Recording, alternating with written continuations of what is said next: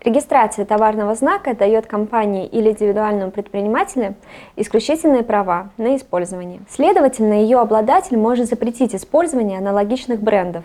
Если это право будет нарушено, то правообладатель может подать на нарушителя в суд за причиненный ущерб. Но что делать, если ваш товарный знак уже зарегистрирован и другой правообладатель выступает против охраны вашего товарного знака?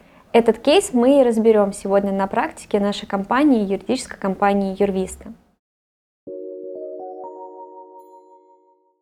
Анна, здравствуйте. Здравствуйте, Алена. Анна, расскажите нам, пожалуйста, вот э, когда клиент к нам обратился, какой у него изначально был запрос? Изначально он к нам обратился по классической услуге, это регистрация товарного знака. Данную услугу мы ему успешно оказали, соответственно, товарный знак был зарегистрирован. И через какое-то непродолжительное количество времени он нам снова позвонил с вопросом разрешить его ситуацию. В отношении его товарного знака было подано возражение в палату по патентным спорам э, от лица, который обладал общеизвестным товарным знаком в отношении однородных товаров. То есть этот товарный знак был схож с товарным знаком нашего клиента. Анна, давайте поподробнее расскажем, что такое общеизвестный товарный знак. Да, конечно, общеизвестный товарный знак – это особый такой статус, обозначение, который можно получить в результате его интенсивного использования, и когда он становится уже известен широкому э, кругу потребителей. И не только в отношении заявленных да, товаров или услуг, но и в отношении даже неоднородных э, категорий товаров или услуг, потому что потребитель может быть введен в заблуждение. Да, если это общеизвестный товарный знак, он известен практически всем. И тогда потребитель да, будет думать, то, что производитель – это тот самый наш общеизвестный да, э, производитель, который обладает таким товарным знаком. А скажите, что наша компания предложила клиенту для решения данного вопроса? Ну, для начала у клиента э, была встреча с данным лицом, который направил возражение. Вообще у него, конечно, было три варианта пути, по которым он мог пойти. Первое – это аннулирование э, его обозначения и заключение лицензионного соглашения с лицом, да, который обладал общеизвестным товарным знаком. То есть возможность использовать его общеизвестный товарный знак, что нашему клиенту, естественно, вообще было неинтересно. Второй вариант – это отчуждение, то есть передача полностью прав на товарный знак этому лицу и заключение с ним также лицензионного соглашения.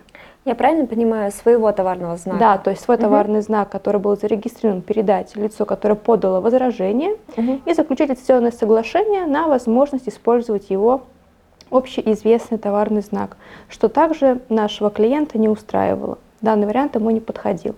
И был также еще третий вариант, это заключение э, соглашения с данным лицом на срок 6 месяцев с возможностью использовать свое обозначение, завершить свою деятельность под этим названием и совершить ребрейдинг. То есть это был самый такой оптимальный вариант, э, которому мы нашему клиенту все-таки посоветовали, э, посоветовали им воспользоваться. Анна, расскажите, пожалуйста, при подписании данного соглашения какие еще условия были относительно товарного знака? Также одно из оснований это было аннулирование товарного знака нашего клиента после прекращения вообще существования этого соглашения.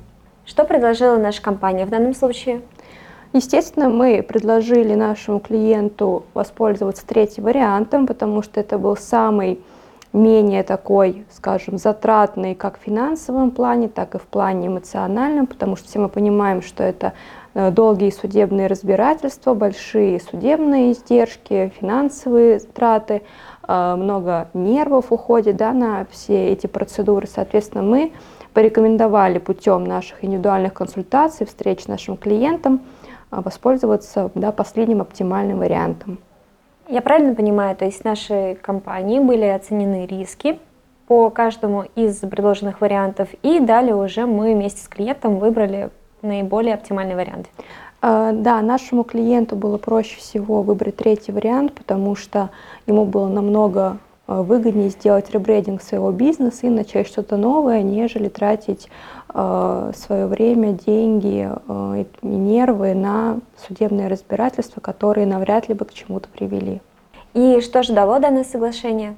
Данное соглашение было заключено, как я уже говорила, на 6 месяцев. В течение этого периода клиент мог использовать свое обозначение э, для своей деятельности, завершить продажи под этим обозначением, полностью да, закрыть, так скажем, этот проект и совершить ребрейдинг своего названия да, и начать что-то новое.